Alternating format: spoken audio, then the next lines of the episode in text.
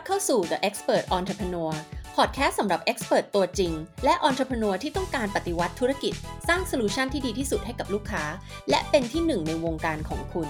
ถึงเวลาแล้วที่จะอัปเกรดธุรกิจ ให้เหมาะกับความเชี่ยวชาญอันเป็นที่สุดของคุณ ดึงดูดลูกค้าคุณภาพสูง ที่จ่ายราคาหลักล้านด้วยความเต็มใจและไม่ต่อรอง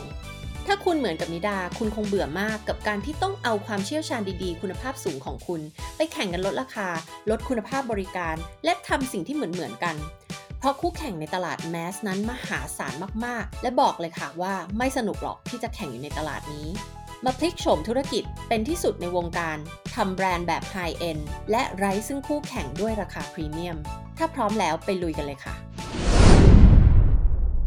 สวัสดีค่ะ ต้อนรับเข้าสู่อีก episode หนึ่งของ The Expert Entrepreneur สำหรับ episode วันนี้นะคะ จะมาคุยถึงเรื่องของการรับมือกับลูกค้าที่ดิวยากๆอะหรือว่าในภาษาอังกฤษเราเรียกว่า difficult client ทีนี้ difficult client คืออะไร แล้วก็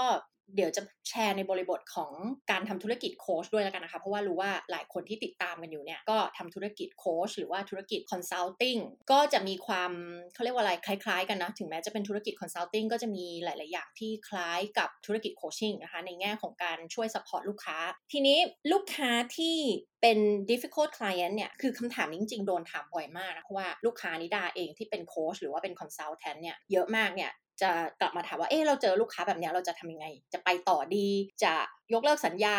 จะ terminate ดีไหมนะคะ terminate ยกเลิกสัญญาไปเลยดีไหม หรือว่าจะมีวิธีการยังไงที่จะ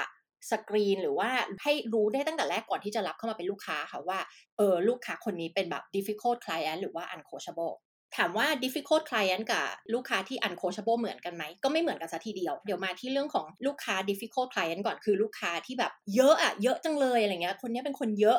เป็นคนที่แบบค่อนข้างมีความแบบเรียกร้อง demanding สูงหรืออะไรแบบนี้ แต่ จะไม่ใช่แค่นั้นนะคะ ไม่ใช่แค่เยอะในในแง่นั้น แต่ว่าความหมายของ difficult client อะจากที่รวบรวมมาแล้วก็แล้วกันนะ ทั้งจากประสบการณ์ของลูกค้านิดาเองแล้วทั้งประสบการณ์ของนิดาเองแต่นาไม่ค่อยเจอนะนาไม่ค่อยเจอลูกค้าที่เป็น difficult client เท่าไหร่ ซึ่งตรงเนี้ยมันขึ้นอยู่กับประสบการณ์และความสามารถของเราในการสกรีนลูกค้าเนาะแล้วก็เรียกว่าคอนเทนต์หรือว่าสิ่งต่างๆ ที่เราทำออกไปอะค่ะ ไม่ว่าจะเป็นพอดแคสต์ไม่ว่าจะเป็นโพสต์ไม่ว่าจะเป็นบทความไม่ว่าจะเป็นอะไรต่างๆเนี่ยถ้าของเราชัดเจนนะว่าเรามองหาลูกค้าประเภทไหนลูกค้าแบบไหน ถ้าเรายิ่งชัดเราจะค่อนข้างได้ลูกค้าแบบนั้นมาเป็นลูกค้าของเรานะไม่ร้อยเปอร์เซ็นต์เคยมีเหมือนกันที่รับมาแล้วแบบเป็น difficult client หรือว่า uncoachable แต่ว่าประสบการณ์ของโค้ชหรือ consultant หรือว่าคนที่ทำเอเจนซี่หรือว่าทำ expert based business ทุกคนแหละ ต้องเคยเจอนะ ลูกค้าที่เป็น difficult client หรือว่า uncoachable เนี่ยอย่างใดอย่างหนึ่งหรือทั้งสองอย่างนี้ ทุกคนคงหลีกเลี่ยงที่จะไม่เจอเลยอะ่ะผมไม่ได้อะแต่ว่า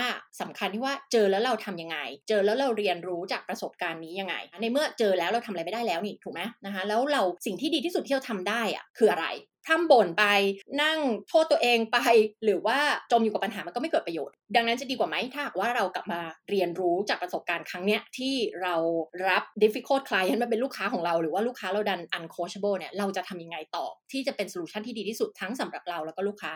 ทีนี้มาดูก่อนว่า difficult client คืออะไรนะ เมื่อกี้เกริ่นไปแล้วก็คือ จากที่รวบรวมข้อมูลมานะ จากหลาย ๆ แหล่งนะคะ แล้วก็ค้นพบว่าลูกค้าที่เป็น difficult client เนี่ยมักจะแบบ demanding เรียกร้องต้องการนู่นต้องการนี่ ซึ่งอาจจะอยู่นอกเหนือจาก scope การทำงานของเรานะคะหรือว่าสิ่งที่เราตกลงว่าเราจะทำให้เขาเนื้ออกไหมคะอันที่ 2 คือค่อนข้างจะแบบบางทีไม่มีมารยาทนะคะอาจจะมีเหวี่ยงวีน ไม่พอใจ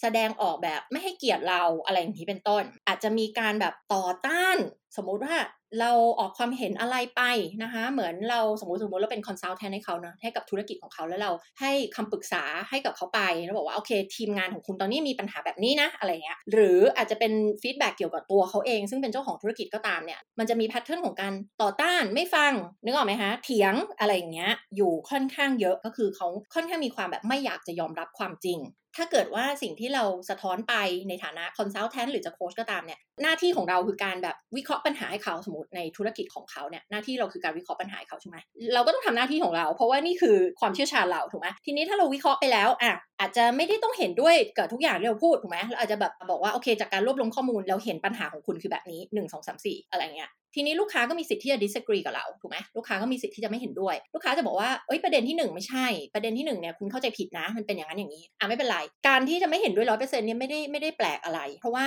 เราไม่ใช่ว่าเราจะต้องรู้แบบถูกต้องหมดร้อยเปอร์เซ็นต์อะเราต้องเข้าใจก่อนว่าเราอาจจะมีการผิดพลาดได้ เราอาจจะเข้าใจผิดได้หรืออะไรเงี้ยในฐานะ consultant หรือ coach อะไรเงี้ยถูกไหมคะแต่ถ้าเกิดว่ามันมีเริ่มมันมีเป็น pattern ละpattern ที่ว่านี่คือลูกค้าเริ่มไม่ฟังเถียง ไม่อยากรับ feedback คุณวิเคราะห์อย่างนี้เกี่ยวกับทีมของผม ผมไม่เชื่อหรอก มันไม่จริงเนี่ยคือเริ่มมี pattern คือ ถ้าเกิดหนึ่งครั้งก็ไม่แปลก แต่ถ้าเกิดสองครั้งเนี่ยเขาเรียกว่าอะไรอาจจะเป็นเรื่องบังเอิญ แต่ถ้าเริ่มมี pattern นี้แบบสามครั้งสี่ครั้งขึ้นไปแล้วเนี่ยมันเริ่มเป็น pattern แล้วถูกไหมคะมันเริ่มไม่ใช่ความบังเอิญละเริ่มเป็น pattern เนี่ยเราเริ่มสังเกตได้แล้วว่าเอ๊ะทำไมมันมีความต่อต้านหรือความไม่อยากจะฟัง หรือความไม่อยากจะรับฟีดแบ็กเหล่านี้ เราก็จะเริ่มสังเกตว่าเอ๊ะมันเกิดอะไรขึ้นตรงนี้ถูกไหมคะ อาจจะมีอาการอื่นๆ เช่น อาจจะฟังอาจจะยอมรับแต่ไม่ทำนึกออกไหมคะไม่แก้ไข มีปัญหาเกี่ยวกับทีมพนักงานอันนี้โอเค ฟังรับฟังโอเค เหมือนจะเหมือนจะรับฟังเหมือนจะเห็นด้วยนะแต่ว่าไม่ทำอะไรเพื่อแก้ไขตรงนี้ ก็ปล่อยผ่านมันไปให้มันเป็นอย่างนั้นต่อไป ซึ่งบางทีเราอาจจะเรียกว่าการดื้อเงียบก็ได้นะแต่ว่าจริงๆการดื้อเงียบความจริงแล้วคืออะไรคือ passive aggressive นั่นเองคือความก้าวร้าวแบบไม่แสดงออกตรงๆคือแบบเออ บอกผมมาก็ได้แหละ ผมจะทำเป็นฟังนะ แต่ผมไม่เชื่อหรอกแล้วผมไม่ทำหรอก ถึงบอกไหมคะ สิ่งที่มักจะมากับอาการเหล่านี้นะ ก็คืออาจจะแบบเรียกร้องนู่นนี่นั่นไม่ฟังหูทวนลมอะไรเงี้ยนะคะ อาจจะเป็นคนที่แบบโมโหเปิดเผย หรือแสดงแบบความก้าวร้าวแบบเปิดเผยไปเลย หรือไม่ก็ก้าวร้าวแบบไม่แสดงออกตรงๆนะนั่นก็คือ passive aggressive มักจะมีการไม่เคารพกฎกติกาต่างๆ หรือว่าไม่เคารพวิธีการทำงานของเรา สมมุติว่าในฐานะเอเจนซี่หรือโค้ชหรือ consultant หรืออะไรก็ตามนะคะที่เป็นธุรกิจของเราเนี่ยคือเราก็จะต้องมีวิธีการในการทำงานสมมตินี่นี่คือวิธีการในการโค้ชนี่คือวิธีการในการแก้ปัญหาของเราอย่างเงี้ยค่ะ แล้วก็อาจจะแบบรู้สึกไม่อยากฟังหรือว่าท้าทายหรือว่าไม่เห็นด้วยอะอย่างที่บอกคือไม่ใช่ว่าต้องเห็นด้วยเป็นทั้งหมดแต่ในการที่คุณเลือกองค์กรของเราเนี่ยเป็นที่ปรึกษาให้กับคุณแล้ว หรือว่าเป็นคนที่จะทำเซอร์วิสบางอย่างให้กับคุณแล้วเนี่ยนะคะ ถ้าคุณไม่อยากรับรู้หรือว่าเห็นด้วยกับสิ่งเหล่านี้เลยอะกับวิธีการกระบวนการทำงานของเราเนี่ยมันก็ยากมากที่จะทำงานด้วยกันต่อไปได้งอกใช่ไหมคะสรุปง่าย ๆ คือจากที่ฟังมา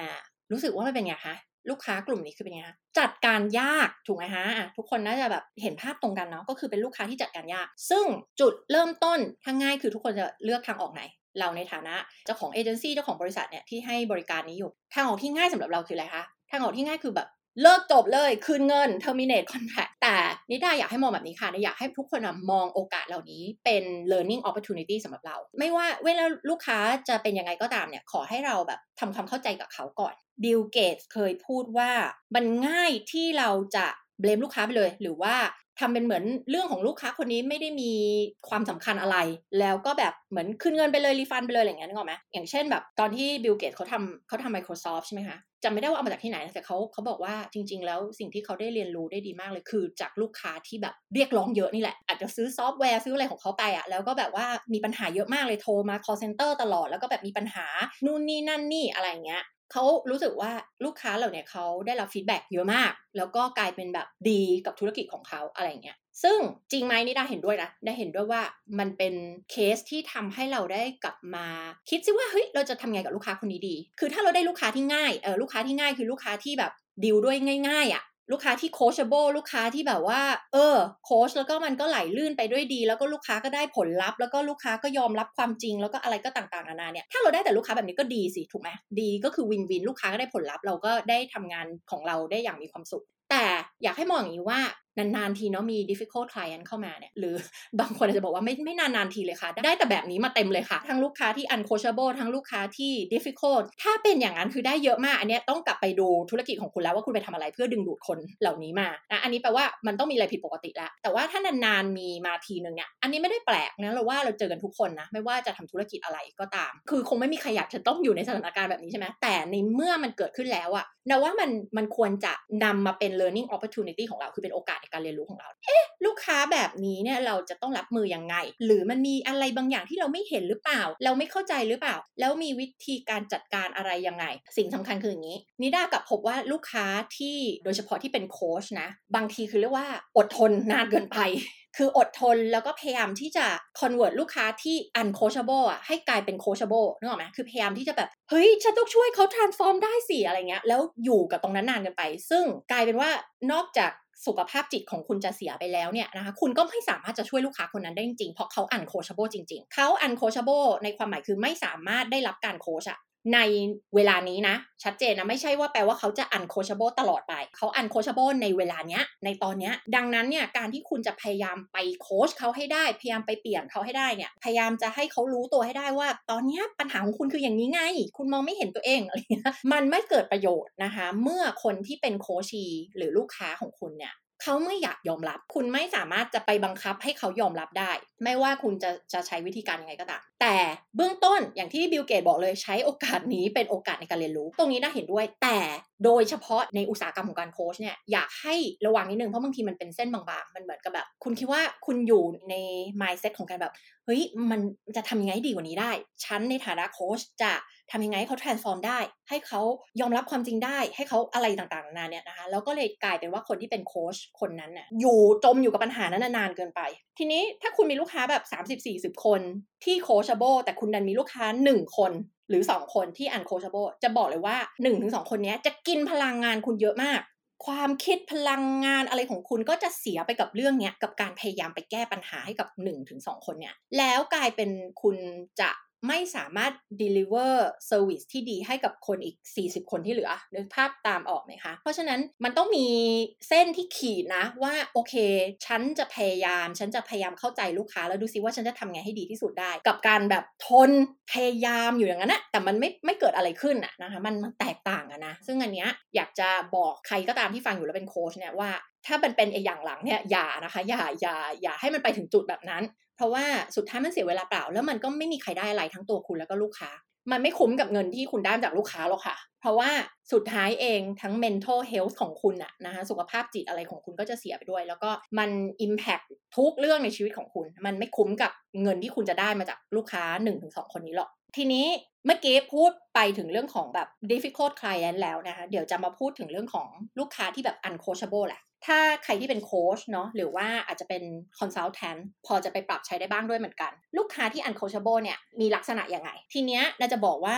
ถ้าเรารู้จักที่จะสกรีน เราอาจจะสกรีนได้ระดับหนึ่งก่อนที่จะรับมาเป็นลูกค้า แต่ไม่ได้ทั้งหมดหรอกค่ะ บอกเลย เพราะว่าเวลาที่คุณคุยกับลูกค้าก่อนที่จะรับเข้ามาเป็นลูกค้าเนาะมันก็จะมีสิ่งที่เรียกว่าอะไรคะ sales call หรือว่า consultation call นะที่ลูกค้ามาคุยกับเรา เบื้องต้นการคุยกันครั้งแรกเนี่ย ลูกค้าอาจจะแบบมาด้วยแบบเขาเรียกว่าอะไร motivation เต็มเปี่ยมเลย พร้อมลุย พร้อมเต็มที่ฉันจะสู้ ฉันจะแบบ ฉันจะเป็นลูกค้าที่โคชเบิลสุดๆ ฉันรับฟีดแบ็ได้ทุกอย่าง ฉันรับความจริงได้ทุกอย่าง ไม่ว่ามันจะยากที่จะฟังมากสักแค่ไหนก็ตามอะไรเงี้ยอ่าลูกค้าจะมาแนวนี้ แต่พอไปโคชจริงๆอะพอรับมาเป็นลูกค้าละ ความจริงมันอาจจะไม่ได้เป็นอย่างนั้น อาจจะพ้นเพราะว่า เอ๊ะ ลูกค้าไม่ค่อยยอมรับความจริง ลูกค้าไม่ลงมือทำลูกค้ามีข้ออ้าง ลูกค้าโทษคนนั้นคนนี้ เออทำไมฉันได้ผลลัพธ์แบบนี้ก็เพราะคนนี้คนนั้นสิ่งนั้นสิ่งนี้ เศรษฐกิจไม่ดีบ้างละลูกค้าไม่มีบ้างละลูกค้าไม่มีเงินจ่ายบ้างละอะไรเงี้ยคือรับมาแล้วถึงเพิ่งจะรู้นะคะ ซึ่งนะบอกเลยว่าส่วนใหญ่แล้วจะเป็นกรณีนี้ แต่ถ้าถามว่า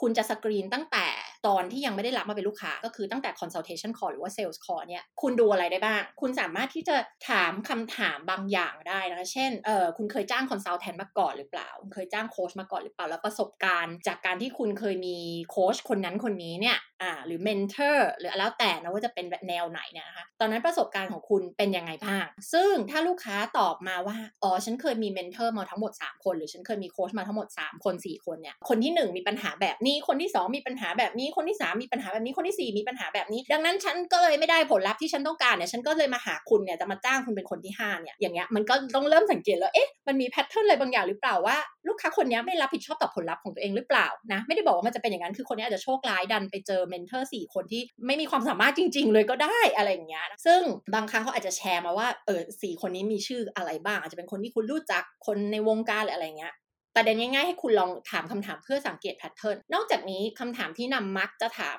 เป็นเอาเป็นว่าเป็นอันนี้ความเห็นส่วนตัวแล้วกัน ก็คือคำถามที่ถามลักษณะว่า ลูกค้าเนี่ยรับ feedback ได้มากน้อยแค่ไหนนะคะนี่มันเป็นการคล้ายๆ pre frame หรือว่าเตรียมใจให้กับลูกค้าด้วยว่า ก่อนที่เขาจะเข้ามาให้เขารู้เลยว่าสไตล์การทำงานของเราคือพูดตรงนะ ให้ feedback ตรง เพราะอะไรการโค้ชเนี่ยไม่ได้มาแบบเป็นเชียร์ลีดเดอร์เนาะไม่ได้มาเป็นเชียร์ลีดเดอร์ไม่ได้มาแบบว่าพูดให้กำลังใจให้รู้สึกดีกับตัวเอง ให้รู้สึกดีกับชีวิตของตัวเองนะไม่ใช่ การโค้ชที่แท้จริงคือการงานที่ได้แบบ มันเป็น inner work มันเป็นสิ่งที่เราต้องจัดการกับตัวเองอะกับโลกภายในของเรา ซึ่งเกิดมาจากการโปรแกรมของพ่อแม่สังคม การเลี้ยงดูผลลัพธ์ในอดีต ความคิด mindset ของพ่อแม่เราครอบครัวที่ส่งต่อมาถึงเรา อาจจะมี generational trauma ก็คืออะไรล่ะพวกความเจ็บปวดบาดแผลต่างๆ ทางจิตใจที่เขาเรียกว่าอะไรที่ส่งต่อมาจากบรรพบุรุษของเราจากรุ่นสู่รุ่นสู่รุ่นนะคะแล้วก็ส่งต่อต่อมาเรื่อยๆจนมาถึงเรา คือมันมีเยอะแยะมากมายถูกไหมที่อดีตเนี่ยส่งผลมาถึงปัจจุบัน เป็นเรื่องของการจัดการกับโลกภายในของตัวเองเนาะ การโค้ชคือการจัดการกับ mindset ตัวเอง ความคิดความเชื่อตัวเอง self identity คือเรารับรู้ตัวเองยังไง อยู่ลึกๆอะนะคะสุดท้ายเรารับรู้ตัวเองยังไง เพราะฉะนั้นเนี่ยเรื่องเหล่านี้ไม่ใช่เรื่องที่ชิวๆเป็นเรื่องของการที่เราเผชิญหน้ากับความจริง และบางทีความจริงมันไม่ได้สวยงามสักเท่าไหร่ความจริงมักจะเป็นสิ่งที่เราไม่ได้อยากรับรู้เกี่ยวกับตัวเราเอง ดังนั้นเนี่ยสิ่งเหล่านี้นิดาก็จะเล่าให้ลูกค้าฟัง โดยเฉพาะถ้าเป็นลูกค้าที่มาโค้ชในเรื่องของ relationship เป็นที่รู้กันว่าเรื่องของ relationship เนี่ยเป็นเรื่องที่มันค่อนข้างจะ trigger เราไป trigger ego เรา trigger อะไรเราค่อนข้างมากเพราะว่าอะไร อย่างถ้าเกิดว่าเราทำธุรกิจแล้วล้มเหลวเนี่ย เรายังบอกตัวเองได้ว่าเป็นเพราะอะไร อ๋อ เป็นเรื่องเศรษฐกิจ อ๋อ เราไม่เก่งเรื่องนี้ อ๋อ คู่แข่งเยอะ อ๋อ ลูกค้าไม่มีเงิน นึกออกไหมคะ คือเรายังสามารถที่จะไปหาข้ออ้างอื่น ๆ เนี่ย หาเหตุผลอื่น ๆ เนี่ย มาอธิบายความล้มเหลวของเราได้ แต่พอเราล้มเหลวในเรื่องของความรัก มันกลับไปที่ตัวเราเองเลยเนี่ย คือจริงมันไม่ได้เป็นอย่างนั้น บางทีมันไม่ใช่อยู่ที่ตัวเรา แค่ว่ามันไม่ใช่กู๊ดฟิตอะก็คือคุณไม่ควรคู่กันตั้งแต่แรกแล้วอะต่างกันเกินไปอย่างเงี้ยมันก็ง่ายมากที่คนเราจะกลับมาตีความว่าแบบ ฉันไม่ดีพอ นึกออกไหมทำไมเขาปฏิเสธฉัน อะไรอย่างเงี้ย นึกออกไหมคะทำไมเขาไมีคนอื่นทำไมฉันไม่สำเร็จในเรื่องของความรัก แล้วมันเหมือนมันไม่สามารถจะไปอ้างเศรษฐกิจอ้างความสามารถอะไรได้เลยนึกออกไหมมันกลับมาที่ตัวเราเลยว่าแบบเฮ้ยฉันไม่ดีพอหรอ อันนี้ยกตัวอย่างว่า เวลาที่นาจะโค้ชคนในเรื่องของ relationship เนี่ยแม้จะไม่ใช่เป็นเรื่อง relationship แต่อาจจะเป็นเรื่องของความสำเร็จเป็นเรื่องของหลาย ๆ อย่างในชีวิตเนี่ยที่มันเกิดมาจากตัวเขาเองอะไม่ได้เกี่ยวกับกลยุทธ์ธุรกิจไม่ได้เกี่ยวอะไรเงี้ยถ้าเป็นกรณีที่มันเกี่ยวกับตัวเราเองเนี่ยยกตัวอย่างเช่นเรื่องความสัมพันธ์นิดาก็จะพูดให้เขาฟังตั้งแต่แรกเลยก่อนที่จะรับมาเป็นลูกค้าเลยว่าสิ่งที่เขาจะต้องเจอในการโค้ชมีอะไรบ้าง เรามาโค้ชกันเนี่ยไม่ได้เพื่อไปเปลี่ยนแปลงใครเลยนะถ้าคุณมีแฟนอยู่ไม่ได้ไปเปลี่ยนแปลงแฟนของคุณ ถ้าคุณโสดอยู่ หรือคุณอะไรอยู่ในสถานการณ์คุณคืออะไรก็ตามเนี่ยไม่ได้ไปเปลี่ยนแปลงคนอื่นเลย มันคือการ transform ตัวคุณเอง อย่างเช่น หลายๆคนเนี่ยเข้าใจว่าเอ๊ะทำไมฉันยังเจอผลลัพธ์เดิมๆในเรื่องของความรักนะคะ มันเป็นเพราะอะไร ก็เพราะมันเกี่ยวอะไรบางอย่างกับตัวคุณไงนึกออกไหมคะ เพราะว่า every external problem เกิดมาจากอะไร ปัญหาภายนอกทุกอย่างเกิดมาจากปัญหาภายในของเราเอง คือน่าจะให้ลูกค้าเข้าใจ fundamental อันนี้ก่อนเลยนะว่านี่แหละคือจุดเริ่มต้นของทุกสิ่ง ซึ่งลูกค้าต้องมีความเข้าใจตรงนี้ที่ตรงกันอะไม่งั้นถ้าตรงนี้เข้าใจไม่ตรงกันเนี่ย ก็ไม่รู้จะโค้ชกันไปยังไง ทีนี้ตอนนี้กลับมาที่ตรงนี้ก่อนว่าเออลักษณะของลูกค้าที่เป็นแบบ uncoachable คือไม่สามารถโค้ชได้เนี่ยนะคะมีลักษณะอะไรบ้าง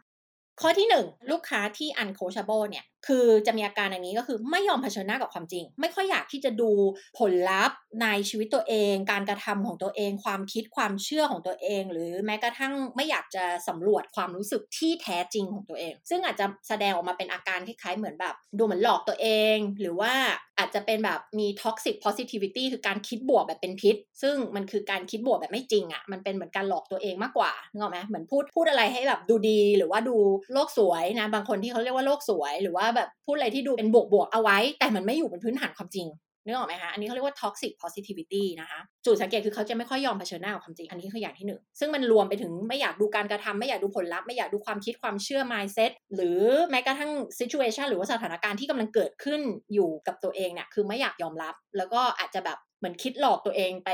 ให้มันเป็นอีกแบบหนึ่งอะอืมเหมือนเช่นแบบมีปัญหาอยู่ในธุรกิจหรือในครอบครัว แล้วก็แบบไม่อยากยอมรับ ก็บอกว่าไม่ได้มีอะไรไม่ได้มีปัญหาอะไรไม่ไม่อยากยอมรับ อันที่สองคือ self responsibility ก็คือแบบไม่มีการรับผิดชอบต่อผลลัพธ์ในชีวิตของตัวเอง เพราะฉะนั้นจุดที่เราจะสังเกตได้คือลองดูซิว่าลูกค้าของเราเนี่ยจะดูว่าเขา uncoachable หรือเปล่าคือ เขาดูเป็นคนรับผิดชอบต่อผลลัพธ์ของตัวเองไหมเวลามันเกิดสิ่งต่างๆ ในชีวิตของเขาอะ่ะเขากลับมามองตัวเองไหมว่าเขาเองนี่แหละเป็นคนทำให้มันเกิดสิ่งนี้ยังไงนะมันไม่ใช่ self blame นะไม่ใช่การมา blame ตัวเองไม่ใช่ มันคือการแบบรับผิดชอบว่าเออ ถ้าครั้งหน้าฉันไม่อยากให้มันเกิดปัญหาแบบนี้แหละตัวฉันเองนี่แหละต้องเปลี่ยนการกระทำเปลี่ยนความคิดยังไงบ้างนะแล้วที่มันเกิดแบบนี้ก็เพราะว่าแล้วฉันมีส่วนในการทำให้สิ่งนี้มันเกิดขึ้นได้ยังไง อันนี้คือรับผิดชอบต่อผลลัพธ์ในชีวิตตัวเอง หรือมันเป็นอีกแบบคือโทษคนอื่น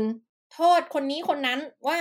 ที่ฉันไม่ได้ผลลัพธ์เนี่ย ก็เพราะว่าอย่างนี้อย่างนั้นอย่างนี้อย่างนั้นนะซึ่งมีรวมไปถึงการโทษตัวเองด้วยนะเพราะบางคนอะใช้วิธีการโทษตัวเองอะเป็นข้ออ้างแบบในทุกเรื่องเลยอะพอไม่ได้ผลลัพธ์ก็เออฉันไม่ดีฉันไม่เก่ง แล้วก็ไม่เกิดการเปลี่ยนแปลงก็คือยังคงเป็นอย่างนั้นต่อไป อันนี้ก็เรียกว่า uncoachable อยู่ดี เพราะว่าเขาโทษตัวเอง เขารู้ว่าเขานี่แหละเป็นต้นเหตุของปัญหานี้ แต่เขาก็ไม่ทำอะไรเพื่อแก้ไขมันอยู่ดี ดังนั้นก็ไม่เกิดประโยชน์ อันนี้ก็ uncoachable อยู่ดี เพราะว่าถ้าเกิดคุณไม่เปลี่ยนการกระทำคุณแค่ยอมรับว่าเออคุณโทษตัวเอง มันก็ไม่เกิดประโยชน์ เพราะฉะนั้นให้เราสังเกตซิว่าลูกค้าเรามี self responsibility ไหมนะเขารับผิดชอบต่อผลลัพธ์ในชีวิตตัวเองไหมหรือเขาโทษคนอื่น อันที่สองคือเขาเอ่อลักษณะของลองดูว่าเขายอมรับไหมว่าตัวเองอยู่ในสถานการณ์แบบไหนอยู่นะเขายอมรับไหมว่าผลลัพธ์ในชีวิตตอนนี้เขาไม่โอเคกับเรื่องอะไรบ้างนะคะหรือว่าไม่แฮปปี้กับเรื่องอะไรบ้างเขายอมรับไหมว่าเขากลัวอะไรบ้าง ยอมรับถึงความรู้สึกที่แท้จริงของตัวเองไหมนะว่าตอนนี้ฉันกลัวอะไรฉันไม่โอเคอะไร ฉันเสียใจเรื่องอะไร ยอมรับได้ไหมว่าปัจจุบันตัวเองมีปัญหาอะไรบ้าง หรือมีความไม่โอเคกับตัวเอง อะไรบางอย่างในตัวเองที่ไม่โอเคบ้างแล้วอยากจะเปลี่ยนอะไรเงี้ยเขายอมรับไหมหรือว่าเขาทำเป็นไม่สนใจทำเป็นเหมือนแบบ ฉันไม่ได้มีปัญหาอะไร ฉันมั่นใจในตัวเอง ฉันดีไปหมดทุกอย่างเลย ฉันไม่มีปัญหาอะไรเลยเนี่ยคือดูซิว่าเขาเป็นแบบไหน เพราะว่าถ้าเป็นแบบหลังเนี่ยมันเป็นเหมือนการไม่ยอมรับความจริง แล้วก็ไม่รับผิดชอบต่อผลลัพธ์ในชีวิตตัวเองแต่ไปใช้วิธีการเหมือนแบบ เฮ้ยทุกอย่างในชีวิตฉันดีหมดอะไรเงี้ย โดยที่ความจริงมันไม่ได้เป็นอย่างนั้น แล้วสิ่งที่เราจะเห็นได้ก็คือคำพูดน้ำเสียง ภาษากาย ผลลัพธ์ในชีวิตของเขา มันจะไม่ได้สอดคล้องกับสิ่งที่เขาบอกว่าเขาแฮปปี้จริง ๆ อะนี่คือจุดสังเกต อีกอย่างหนึ่งคือเวลาที่คนเป็นโค้ชอะสะท้อนหรือว่าให้ feedback บางอย่างไปกับลูกค้าที่เป็น coachee เนี่ยจะมี pattern ของการไม่ยอมรับและต่อต้านอยู่นะ resistance คือต่อต้าน สังเกตยังไง สังเกตยังไงวิธีการสังเกตก็คืออย่างที่เมื่อกี้บอกถ้าเกิดหนึ่งครั้ง อาจจะไม่ได้มีความหมายอะไรก็คือ ถ้าเขาต่อต้านหรือเขาเถียงหรืออะไรหนึ่งครั้งอาจจะไม่ได้หมายความว่าไง ไม่ได้มีความหมายอะไรสองครั้งอาจจะเป็นเรื่องบังเอิญแต่สามครั้งขึ้นไปเอ๊ะเป็น pattern แล้วถูกนะคะเริ่มแบบเป็น pattern แล้วเอ๊ะเริ่มแบบว่าทำไม feedback อะไรไปก็ไม่ยอมรับเลยสักอย่างนะคะหรือว่าต่อต้านหมดเลยทุกอย่าง แล้วเผลอๆอาจจะมาโกรธเราหรือไม่โมโหเราอีกด้วยซ้ำที่เรา feedback เขาแบบนั้น ซึ่งคนที่เป็นโค้ชเนี่ยคือเราต้องกล้าหาญนะคะ มันเป็นอาชีพที่เราจะต้องเป็น truth teller นะคือเป็นคนที่ได้ deliver ความจริงสะท้อนความจริง แต่ไม่ยึดติดกับสิ่งที่เราสะท้อนนะถูกไหมเพราะว่าสิ่งที่สะท้อนมันอาจจะเป็นสิ่งที่เราแบบเอ๊ะสัญชาตญาณบอกเราว่ามันเป็นอย่างนี้แน่เลยเพราะว่าลูกค้าแชร์มาเนาะว่าลูกค้าได้แบบเล่าเรื่องราวของตัวเองมา แล้วมันฟังดูเหมือนแบบแบบนี้แบบนั้น แต่เราต้องไม่ยึดติดกับความคิดของเรา โดยปกติแล้วคุณสะท้อนอะไรแล้วมันก็ค่อนข้างจะเป็น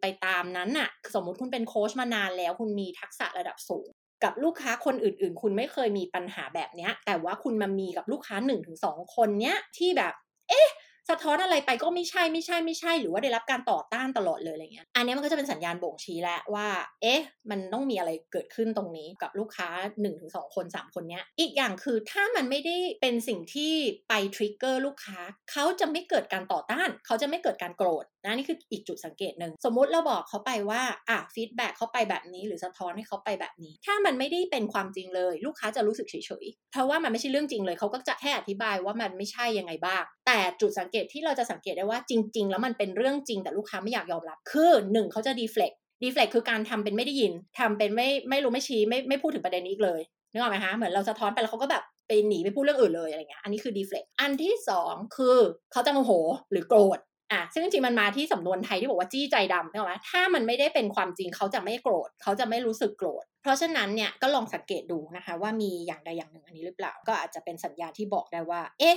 เขาต่อต้านเขาไม่อยากยอมรับอะไรต่างๆ เหล่านี้ อีกสัญญาณหนึ่งก็คืออาการอย่างที่สังเกตได้ก็คือ จะเป็นคนที่เหมือนแบบปฏิเสธไม่ยอมรับข้อเสียของตัวเองนะคะหรือว่าความผิดพลาดของตัวเอง ซึ่งอันนี้จริงๆแล้วมันก็เป็นแบบเรื่องเดียวกับการที่แบบไม่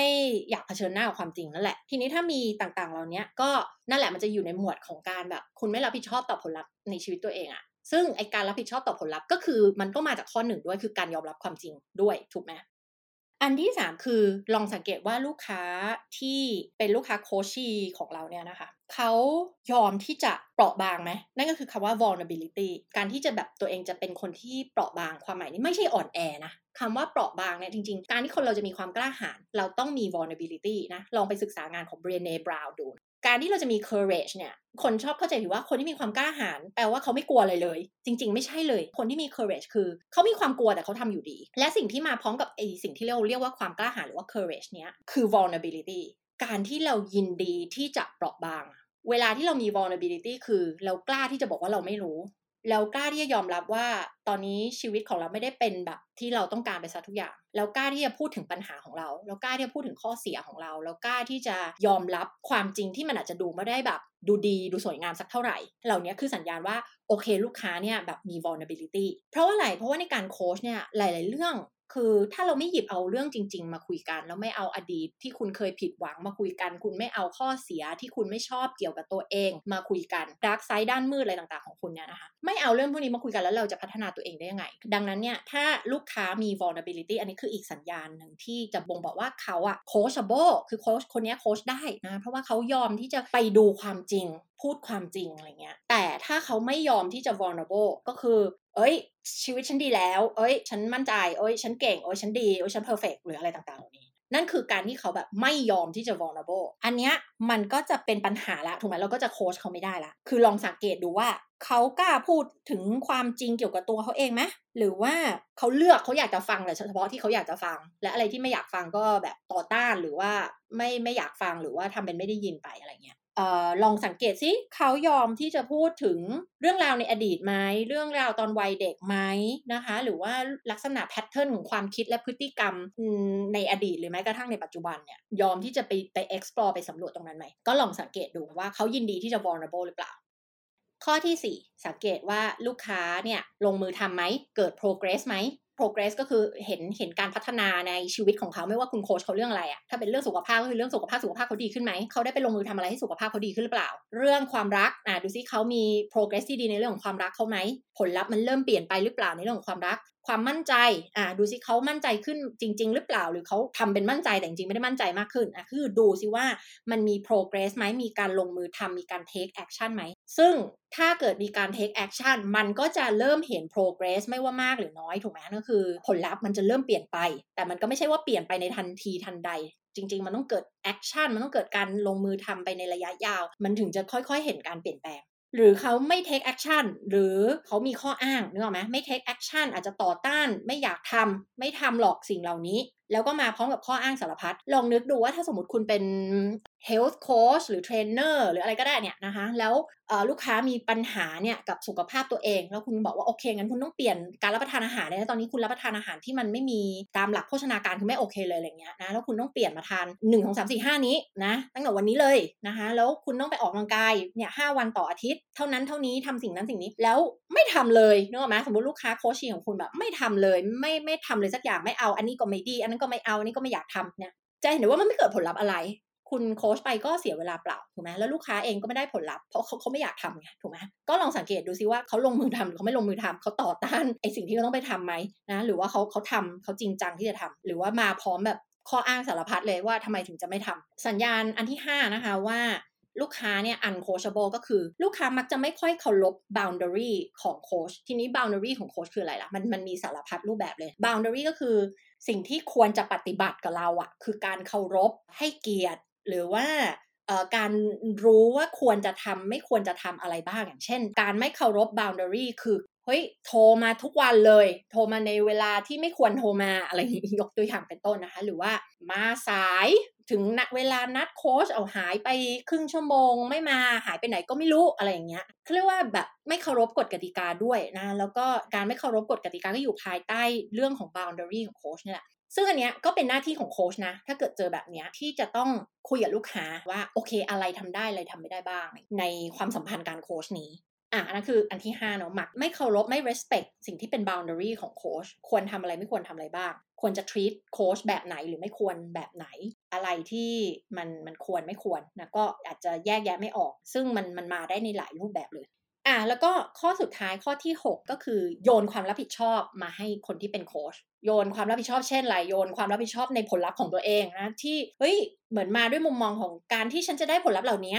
คือโค้ชต้องช่วยฉันสิโค้ชต้องเป็นคนทำให้ฉันได้ผลลัพธ์เหล่านี้สิโดยที่ตัวเองไม่อยากทำอะไรเลย มันก็เหมือนอารมณ์แบบไปจ้าง health coach หรือเทรนเนอร์มาแล้วบอกว่าเฮ้ยฉันอยากได้ซิกแพคอะ คุณต้องทำให้ฉันมีซิกแพคแต่ฉันไม่ทำนะ ฉันไม่ออกกำลังกาย ฉันไม่กินอาหารแบบนั้นแบบนี้นะ แต่คุณต้องรับผิดชอบสิ คุณต้องทำให้ฉันได้ซิกแพคให้ได้ ซึ่งก็เป็นที่รู้กันในวงการโค้ชว่าไม่ได้ คือคนที่จะเป็นคนทำทั้งหมดเนี้ยคือตัวคุณ ตัว coachee ตัวลูกค้า ถูกไหมไม่ใช่ ไม่ใช่คนที่เป็นโค้ชถูกไหมคนที่เป็นโค้ชจะใช้ใช้กระบวนการโค้ช จะเป็น mentor จะเป็นโค้ช จะเป็น consultant อะไรเนี่ย เขาได้แต่บอกคุณเขาได้แต่ช่วยไกด์คุณ เขาได้แต่ใช้กระบวนการโค้ชกับคุณ เพื่อให้คุณน่ะไปลงมือทำนะคะ แล้วก็ได้ผลลัพธ์ แต่มันคือตัวโคชีที่ต้องลงมือทำ อันนี้มันเชื่อมโยงกับเรื่องของ self responsibility ด้วยเนาะ คือเวลาที่ลูกค้าไม่อยากรับผิดชอบกับผลลัพธ์ของตัวเองอะเขาก็มักจะต้องหาคนละว่าเขาจะโยนไปให้ใคร ซึ่งเขาก็จะโยนมาให้คนที่เป็นโค้ช หรืออาจจะโยนไปให้ใครก็แล้วแต่ เราเองในฐานะโค้ชก็จะต้องสะท้อนให้เขาเห็นในสิ่งนี้ แต่อย่างที่บอกไม่ใช่ลูกค้าทุกคนจะยอมรับ แล้วถ้าเป็นลูกค้าที่ uncoachable เนี่ยเขาก็จะไม่อยากยอมรับหรอก ทีเนี้ย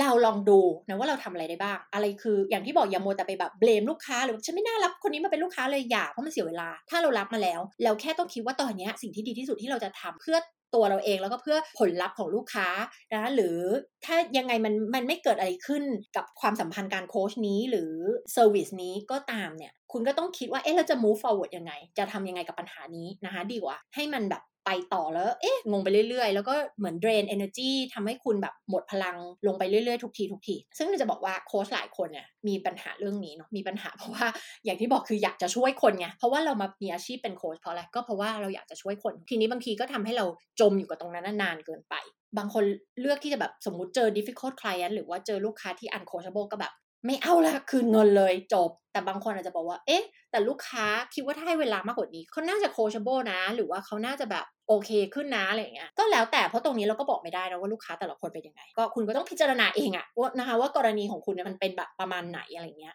บางคนอะหลังจากที่คุณคุยกับเขาแล้วอะลูกค้าบางคนเขาอาจจะแบบคิดได้ก็ได้ บางคนอาจจะแบบอ้าวเหรอเออไม่เคยรู้ตัวไม่เคยมีใครบอกฉันเลยอะไรอย่างเงี้ยว่าฉันเป็น difficult client แต่คุณก็คงไม่ไปบอกเขาตรงๆนะว่าอุ้ยคุณเป็นลูกค้าที่ที่ยากมากเลยจัดการยากมากถูกไหมแต่ว่ามันก็จะมีวิธีการคุยถึงเรื่องของ boundary สิ่งที่ทำได้สิ่งที่ทำไม่ได้ หรือว่าเปิดใจคุยเลยว่าตอนเนี้ยมันมันมีปัญหาแบบนี้แล้วคุณไม่รู้จะไปต่ออยังไงทำอย่างนี้ก็ได้นะ เพื่อให้มันเกิดแบบการวินวินอะในสถานการณ์ที่มันเกิดขึ้นแบบนี้แล้วเนี่ยก็อยากให้คุยกันเพื่อหาทางออกร่วมกันที่ดีที่สุด อย่าพยายามคิดว่าเออหาทางออกที่ง่ายที่สุดงั้นฉันก็ยกเลิกสัญญา ฉันก็อะไรไปเลย คืนเงินไปเลยละกันจบกันไปง่ายที่สุด เพราะว่าเนี่ยเชื่อว่ามันมี learning opportunity ในทุกความสัมพันธ์ เราจะได้เรียนรู้อะไรบางอย่างเสมอ เราอาจจะสมมติถ้าเป็นลูกค้าที่ uncoachable อาจจะคิดว่าเอ๊ะมันมีวิธีอื่นที่บอกกับลูกค้าคนนี้ไหมนะคะ อย่างเช่นเอ้ยลูกค้าคนนี้จริงๆ เขาอาจจะอยากได้ therapy เขาอาจจะอยากไปหาหมอ เขาอาจจะอยากไป modality อื่นก็คือ เลยกใช้เทคนิควิธีการอื่นที่ไม่ใช่ coaching อะอะไรเงี้ยก็ลองดูมันก็เคส by เคสนะว่ามันควรเป็นไง แล้วจริง ๆสำคัญที่สุดคือเราต้อง empathize กับเขา อย่าลืมว่ามันมีสาเหตุเสมอนะคะในทุกการกระทำของคนเรา ไม่ว่าเขาจะทำแบบไหนมาก็ตามเนี่ย ให้เรากลับไปทำความเข้าใจว่าต้นเหตุที่เขาเป็นแบบเนี้ยเพราะอะไรนะคะ อย่างเช่น ลูกค้าที่รับ feedback ไม่ได้ลองกลับไปดูซิเกิดขึ้นจากอะไร เกิดขึ้นจากการที่เขาเติบโตมาเนี่ยถูกพ่อแม่ตำหนิวิพากษ์วิจารณ์แล้วบอกว่าเขาไม่ดีพอมาตลอดชีวิตหรือเปล่า ถูกไหมคะหรือเขาไปโรงเรียนครูบอกว่าเขาไม่เก่งเขาไม่ฉลาดอะไรเงี้ยสิ่งเหล่านี้มันก็จะเป็น belief ติดตัวมาทำให้ พอรู้สึกว่าตัวเองไม่ดีพอก็เลยไม่อยากรับ feedback นึกออกไหมแบบรู้สึกว่า feedback อันนั้นมันน่ากลัวมันเป็นสิ่งที่แบบจะมาทำให้ฉันลดคุณค่าในตัวเองทำให้ฉันไม่ดีพอทำให้ฉันรู้สึกเหมือนตอนห้าขวบตอนนั้นเลยที่ฉันถูกแม่ว่าว่าฉันไม่ดีพอหรือถูกครูปสามตอนนั้นว่าว่าฉันแบบไม่ฉลาดอะไรเงี้ย เพราะฉะนั้นเนี่ยให้กลับไปเอมพัตไตส์ก่อนเลย คือกลับไปเอมพัตไตส์กลับไปเข้าอกเข้าใจลูกค้าก่อนว่าทำไมเขาเป็นอย่างคือ ไม่มีใครเกิดมาแล้วเป็นอย่างนี้เลย แต่มันต้องมีสาเหตุถูกไหมคะแต่เข้าใจแล้วไม่ได้แปลว่าคุณต้องฝืนทนอยู่ใน relationship แล้วการที่ต้องเป็นโค้ชของเขาต่อไปเนาะไม่ได้แปลว่าอย่างนั้น แต่ควรจะ empathize ก่อน เข้าใจเขาก่อน เวลาที่คุณเข้าใจคนอื่นอะ่ะ มันโดยอัตโนมัติเลยคุณก็จะไม่ได้รู้สึกโกรธหรือว่าไม่ได้รู้สึกไม่พอใจเขา แต่คุณจะมองเขาอะมองลูกค้าของคุณอะจากมุมที่เข้าอกเข้าใจ ซึ่งเป็นสิ่งที่ดีเสมอ แล้วหลังจากนั้นอะถ้าคุณรู้สึกว่า เอ๊ะ ลองพยายามดูสักพักหนึ่งแล้ว ลองใช้วิธีต่างๆ นู่นนี่นั่น ที่คิดว่ามันน่าจะดีที่สุดแล้ว แต่ก็ยังไม่ work อะก็อย่างที่บอกคุณอย่าไปพยายามใช้เวลานานเกินไปพยายามเปลี่ยนลูกค้าที่ uncoachable ให้เป็น coachable เพราะว่ามันจะเหนื่อยเปล่า แทนที่คุณจะเอา energy เนี่ยเอาพลังงานเนี้ยไปช่วยลูกค้าคนอื่นมันกลายเป็นมาเสียเวลาจมอยู่กับตรงนี้ แล้วมันก็ไม่ได้เกิดประโยชน์กับลูกค้าของคุณด้วย อะทีนี้มาถึงวิธีการ ไม่ว่าจะเป็นคุณจะเป็น expert business เรื่องอะไรก็ตามเนี่ย แล้วคุณต้องรับมือกับลูกค้าที่ยากๆ อาจจะไม่ใช่ uncoachable client เพราะว่าไม่ใช่ทุกคนทำธุรกิจโค้ชเนาะก็อาจจะเป็น uncoachable client อาจจะเป็น difficult client นะก็แล้วแต่กรณีไปเราควรจะทำไง อันที่หนึ่งเลยคือ ให้คุณฟังเชิงลึกนะคะ เวลาที่คุณคุยกับลูกค้า หรือเขาจะมา reflect ให้คุณฟังสะท้อนให้คุณฟังหรือ feedback คุณฟังว่าปัญหาของเขาคืออะไร หรือถ้าเขาไม่พูดคุณอาจจะต้องไปถามเขาว่าปัญหาของเขาคืออะไรเนี่ยให้คุณฟังให้ลึกฟังให้ลึกความหมายคือ อย่าฟังแล้วได้ยินแต่อาการของปัญหา สิ่งที่ลูกค้าเล่ามาส่วนใหญ่จะเป็นอาการของปัญหา แต่คุณต้องฟังให้ลึกนั่นแปลว่าฟังไปถึงประเด็นปัญหาที่แท้จริงของเขา หรือว่าต้นกำเนิด root cause ของปัญหาที่เขากำลังแสดงออกให้คุณเห็นอยู่เนี่ย คุณต้องกลับไปทำความเข้าใจว่าสาเหตุที่แท้จริง มันเกิดอะไรขึ้นตรงนี้นะคะ อะไรคือ real issue ตรงนี้ อันที่ 2 คือ empathize แล้วก็ build connection กับเขา คือพยายามที่จะเข้าอกเข้าใจเขา อาจจะปรับเปลี่ยนวิธีการในการทำงานกับเขา ซึ่งอาจจะไม่ใช่วิธีการที่ปกติคุณใช้กับลูกค้าคนอื่นของคุณอะไรเงี้ยนะคะแล้วคุณก็ใช้อันนี้แหละเป็น learning opportunity ว่าเอ๊ะถ้าคุณเจอลูกค้าที่ต่างไปจากลูกค้าปกติของคุณแล้วคุณจะทำยังไง ก็คือ empathize แล้วก็พยายามสร้าง connection กับเขาอย่าไปแบบต่อต้าน ไม่ชอบลูกค้าคนนี้เลยเบื่อมากทำไงเนี่ยอะไรอย่างเงี้ยไม่ต้องมาเป็นลูกค้าฉันแล้วอะไรเงี้ยคือ ถ้าเราไปด้วย mindset แบบนั้น มันก็ไม่มีอะไรดีเกิดขึ้นในความสัมพันธ์นี้แน่นอน เพราะว่าเวลาที่คุณต่อต้านหรือคุณไม่ชอบใคร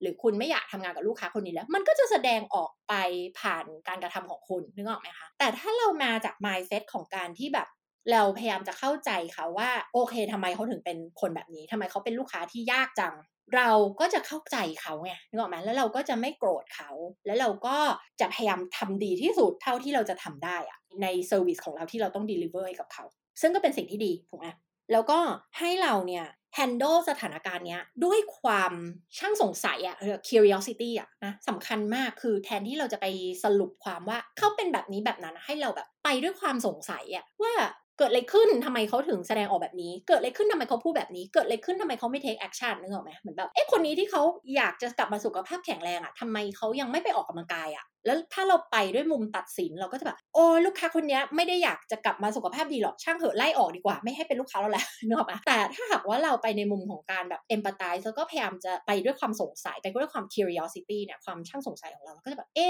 เกิดอะไรขึ้นทำไมเขาถึงไม่อยากไปออกกำลังกายนะแล้วมันจะมีวิธีการยังไงนะที่เราจะช่วยให้เขาไปออกกำลังกายได้ ถ้าเราแบบไปลองหาสาเหตุที่แท้จริงที่เขาไม่อยากออกกำลังกาย จะด้วยการคุยกับเขาหรือด้วยวิธีการอะไรก็ตามเนี่ย เราอาจจะค้นพบวิธีการที่จะช่วยให้เขาอยากไปออกกำลังกายก็ได้นึกออกไหมคะ คือให้เรา handle สถานการณ์อะด้วยความแบบเออ curiosity อะนว่าสุดท้ายมันมันจะเกิดสิ่งดีๆขึ้น ให้เข้าใจ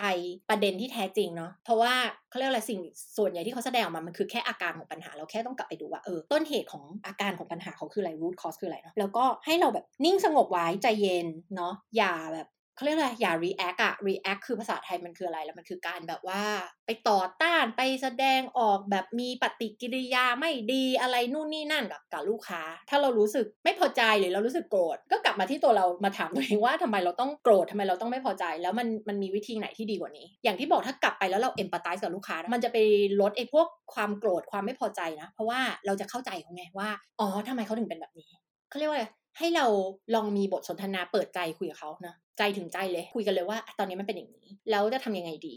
หลาย ๆ คนที่อยู่ในสถานการณ์แบบนี้มันมันมันมีทางออกที่ไม่เหมือนกันสำหรับบางคนอาจจะรู้ว่า โอเค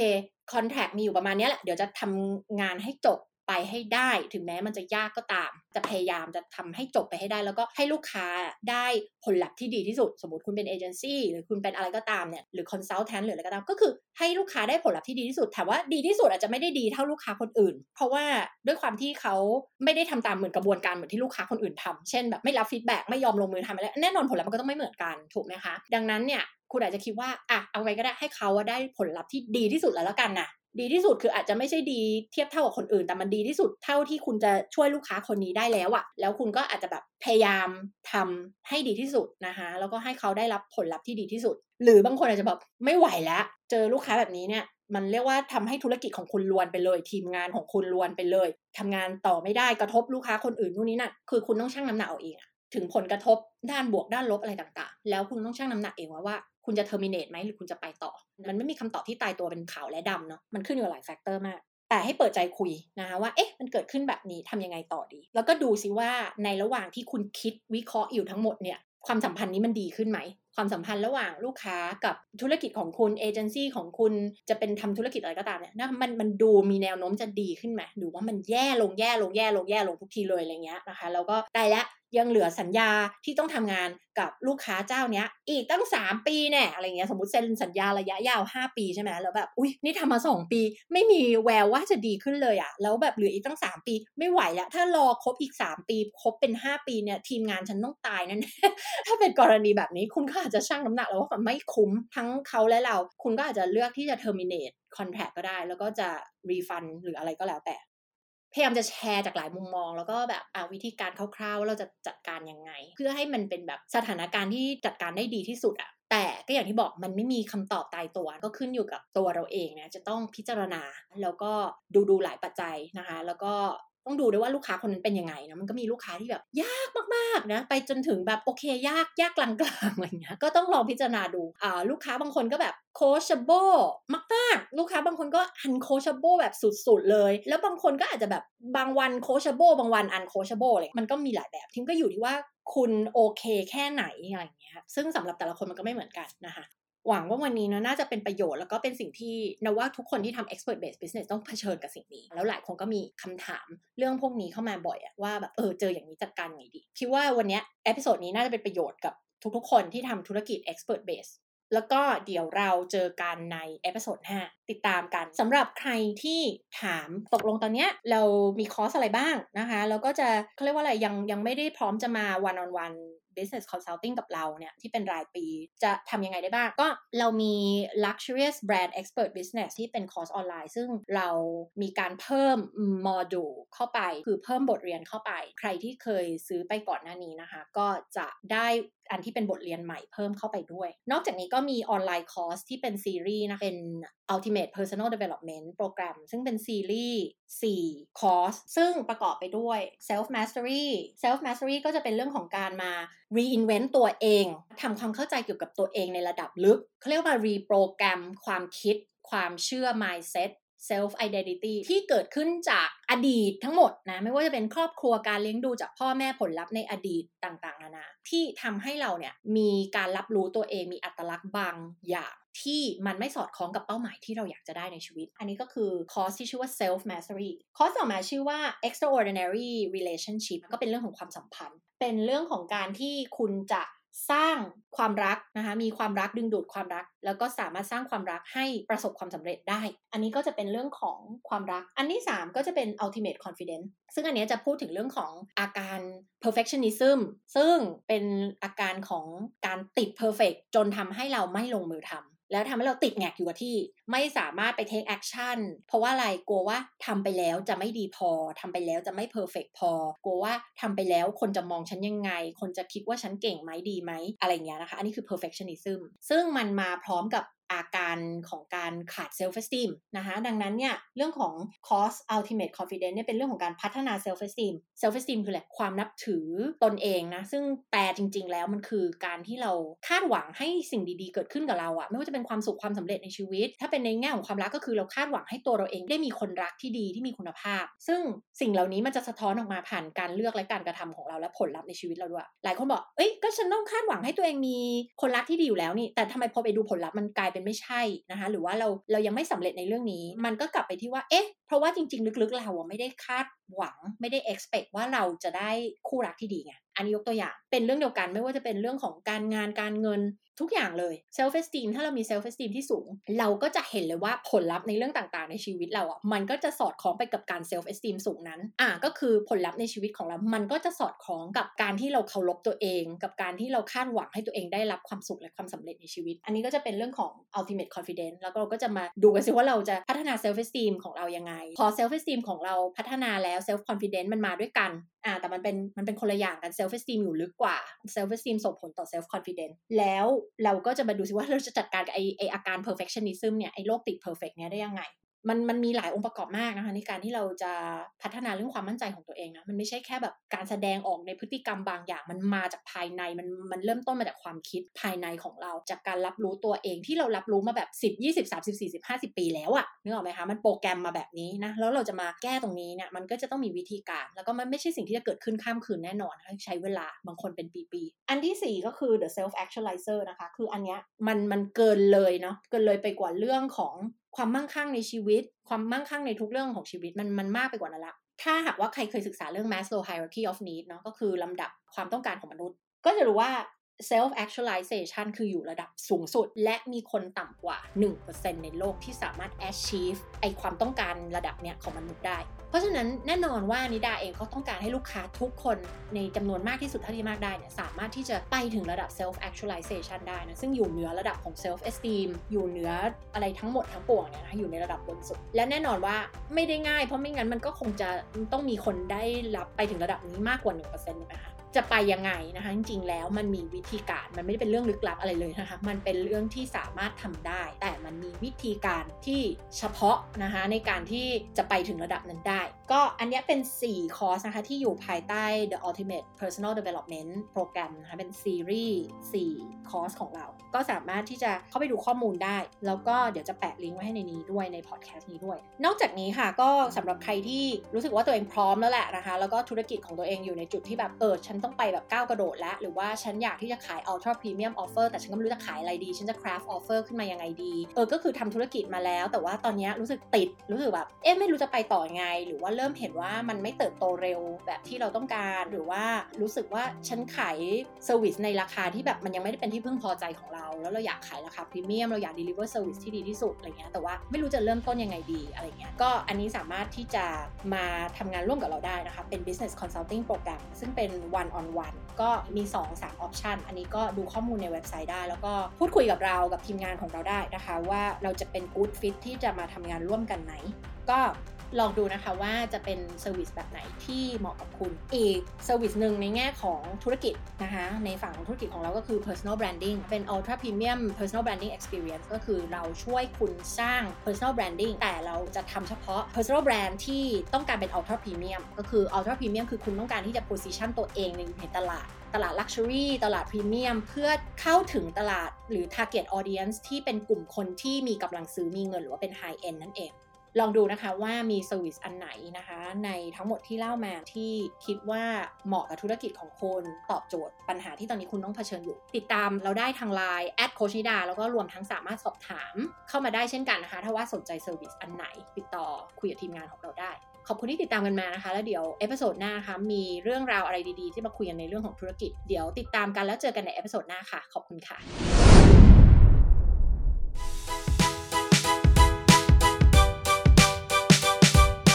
ขอบคุณที่ติดตามกันมากับอีกหนึ่ง episode ของ The Expert Entrepreneur นะคะ ถ้ารู้สึกว่าได้ประโยชน์จากพอดแคสต์นี้ ช่วยสนับสนุนเราโดยการกดรีวิวให้ดาวด้วยนะคะ ใช้เวลาไม่กี่วินาทีเท่านั้นค่ะ